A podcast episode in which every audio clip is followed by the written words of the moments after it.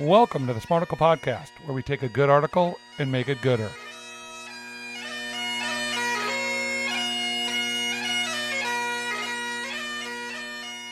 The reason I like today's episode, Brandon, is because I feel like we're cycling together, like our cycles are correlated with each other. Because a couple of people had emailed me about this guy. I feel like one of them was you a long time ago. And then you said we should talk about this guy. So here's the headline The real life diet of Andrew Huberman, who switches to Red Party Lights After Dark. Chris Gayomali writes up the great Andrew Huberman in GQ magazine. Ooh. So it's GQ, so we can't have a mo. Yeah, there's no mag on this dude. He's just worried about the way this dude dresses and what tattoos he has. You know, so it's, it's there's no. I don't feel like there's any uh, there's any hard hitting stuff on this piece.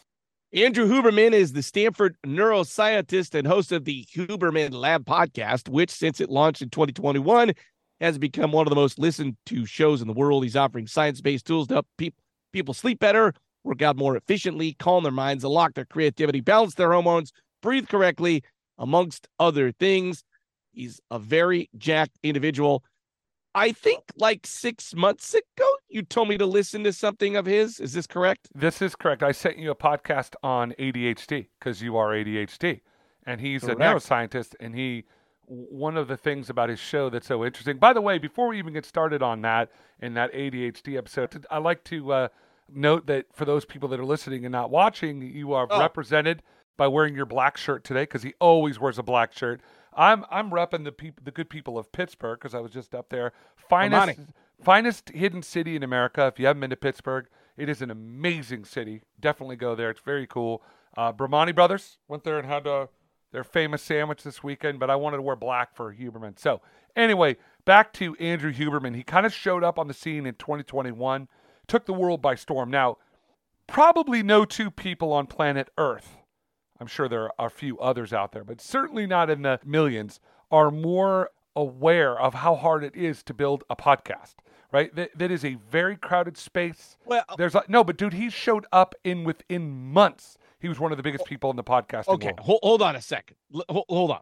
No Mhm. offense to you or myself, Right. By the way, Sure. we're not Stanford neuroscientists. yeah, but there are one. lots of doctors and scientists out there doing podcasts.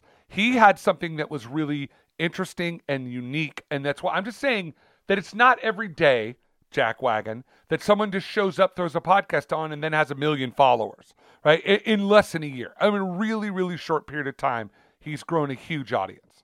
But I, it's he's well connected. He lives in Silicon Valley. He works at Stanford. It's like he had made a name for himself and then put out a podcast.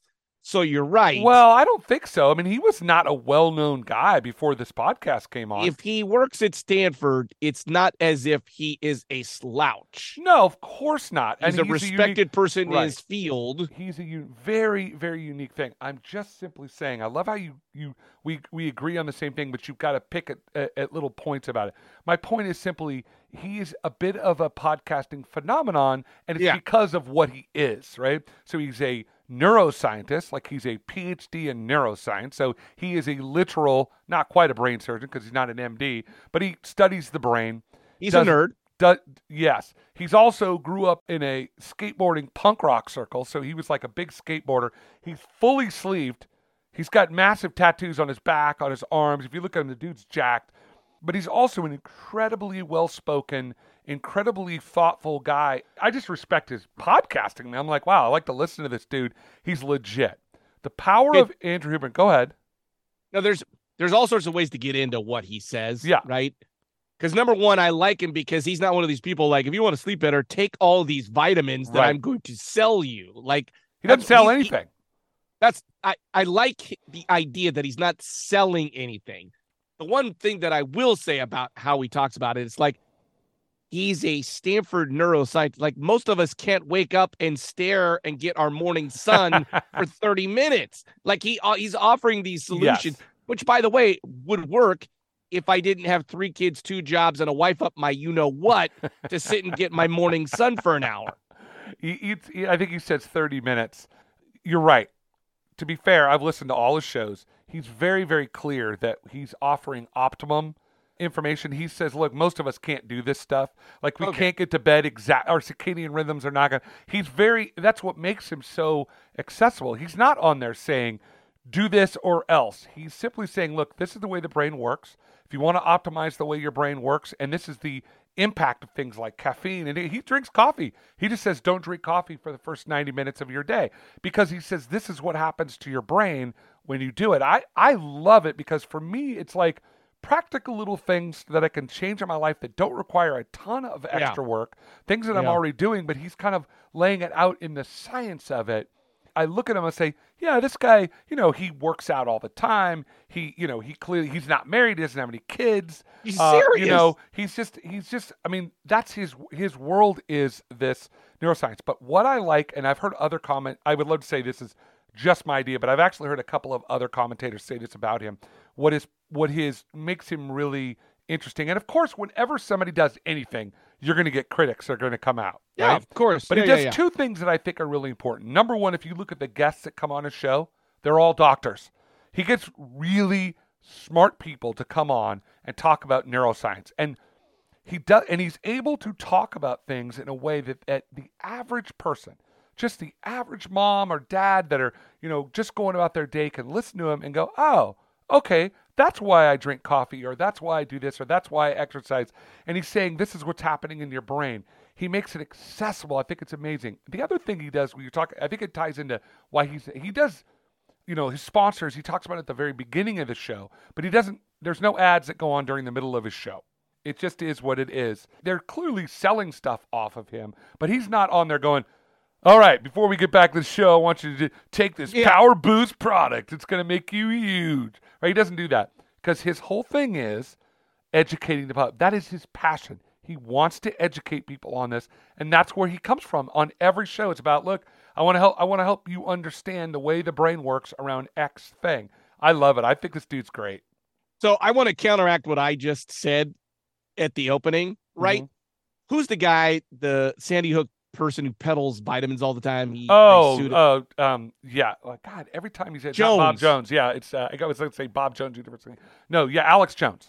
Alex Jones. So you listen to his show, and he says, "I'm going to fix everything about you if you just take this vitamin." Right? Yeah. He gives the very Makes American, like, millions off of vitamins. you're going to be okay. You're going to be able to sleep. You're going to be blah, blah, if you just take this vitamin. Whereas Andrew is, by the way, saying, hey, if you want to sleep, it's going to take you a long, like there's no quick fix. You got to get up. You got to, Right. so this idea that if you want to do things right to be healthy, it takes time. Yeah, and he's also what what's really interesting about him. So in the podcasting world, typically the way it's been done to this point, and you're the king of like when they zig, you zag. He's definitely zagging because what he's he's not get, getting on there and giving you his opinions. He's his every single show is Yeah. focused on data and research first. He talks about the data. He talks about the research. He could get deep into the weeds on like where's this stuff coming from. So he's not giving you what he thinks. Hey, listen, I really work out, and I think you should too because if you don't, you're a pie. You know, whatever. He he just gets on there and says, Hey, listen, when you work out, this is what happens, and this is what I do, and if it works for you, do it. He doesn't get on there and give opinions, which is we're we're an opinion show, right? We're the classic podcast. We give our opinions on things. I hope people not, like it or they don't like it. I I'm know, giving you know what- inspiration, Brandon. inspiration, sure. But what he's doing is giving data driven facts, which I really appreciate. Now, other people could argue, well, his data's off. I'm like, okay, then show the other, show how the data is off. Then don't you can't really criticize what he's saying until you have some data to offset what he's saying.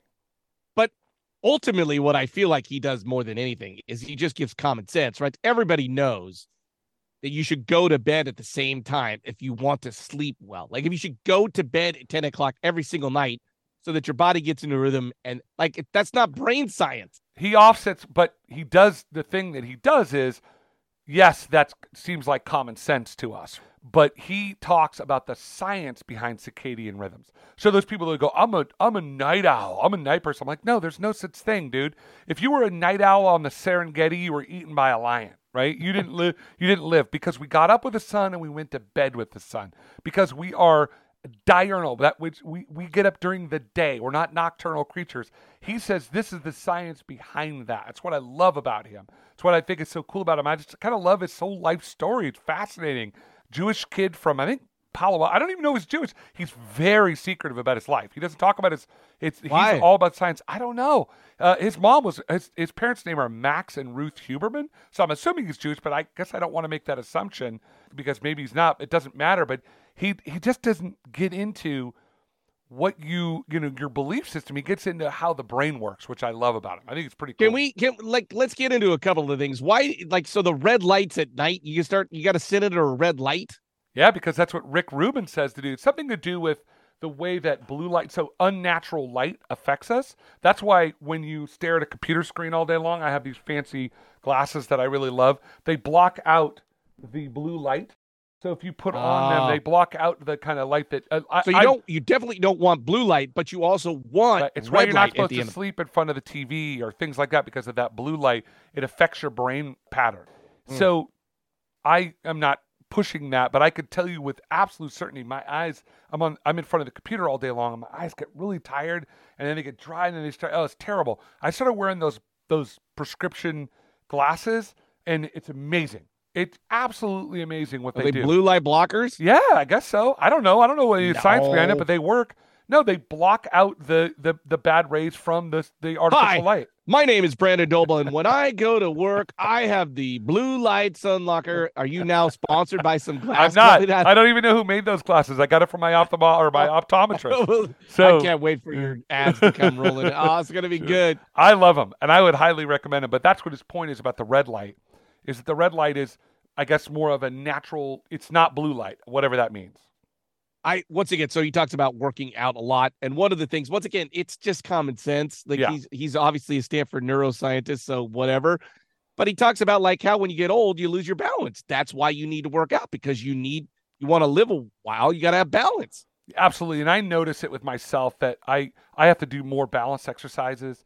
You know, I, I have spent my life trying to be athletic, and I notice the older I get, the hard. It's not harder to be athletic, but you do notice things like your balance and things are not quite what they've always. I've always had really good balance, and all of a sudden it's like. Whoa, that was a weird. I caught up and it was like a little bit awkward. And you see old people that fall over all the time.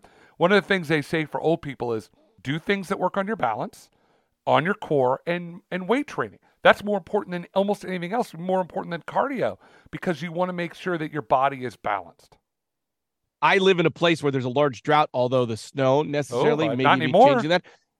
I would love to do more cold recovery. I would love to be a person that, you know, they, they say this is really good and H- Huberman really believes in this. It's like sitting in a cold tub for He as says long don't you can. do. He says don't do it uh, after a workout. He says do it before a workout. So he gives. Interesting. He goes into the brain work of that, which is really yeah. He says because it has something to do with the chemicals that are released by your brain, and it if if you want your workout to be optimal, he says do your and he says just do it for like a minute. Don't do it for like a- an hour. So he's like you know take a cold bath and then go work out. He's like he says I start with cold and then I take a hot shower. Anyway, uh, my, my point for anyone listening to this is go check out his podcast because you don't have to listen to every one, but he's got topics for each one. So if there's something that's perp- interesting to you about the way the brain works around certain things, listen to it. Do some research around it. He's just interesting. I think he's long. The shows are long. He's definitely got a, a message. So um, I a couple like of people, dude. like I said, this a couple of people have recently said you need to listen to the one on sleep. Everybody, and I'm always like, I wake up at four o'clock. That's why I don't sleep a lot It's because I got to get to Right. go to work. It's not because, but I do notice that if I go to bed about ten o'clock, which is the time he says to go to bed, if I'm pretty sticking to that, I do sleep better. Oh, absolutely. And I go to bed at 9:30 every night and I usually fall asleep between 10 and 10:30, which is is what what I was says. like when I, I read that. I was like, "Oh, good. I'm doing that right." I mean, I I think that's more for me it's just cuz I'm tired it's the end of the day and I I like to get up early, but You somewhat glossed over this. He is a really intelligent guy, Stanford neuroscientist, but he's pretty engaging. Like he's yes. Uh, he's intelligent but funny, can relate to people. He gives a speech. He's energetic. Like, I don't know if that's the typical Stanford man. No, and I think that's why in some ways he's a little bit of a unicorn. I mean, he runs he is a legitimate neuroscientist. He's not some guy that was like an associate professor at some second rate Yeah. school. I mean, he is a legitimate neuroscientist. I'm sure people along the way have said, "Hey, listen, dude, you got something. You're you're a good looking guy. You're Yeah. you're you're yoked. You, you you know you're interesting. You're you've got a great voice for this. Why don't you take up? My I would be surprised if he stays working at Stanford. Kind of what his you know. oh, with- he doesn't. He could do a TED talk now and Right. make millions of dollars. that's what I'm saying. I don't. But uh, but he may be one of those people that's like, hey, I love what I'm doing. I want to keep doing it all. So why not? I mean, like, if you could be a Stanford professor, you're like a made man. I mean, why? That would be. I don't know. I don't know either. Anyway, but Larry, I love that you taught me about when to go to sleep and when to get up and when to stare at the sun. That's rude,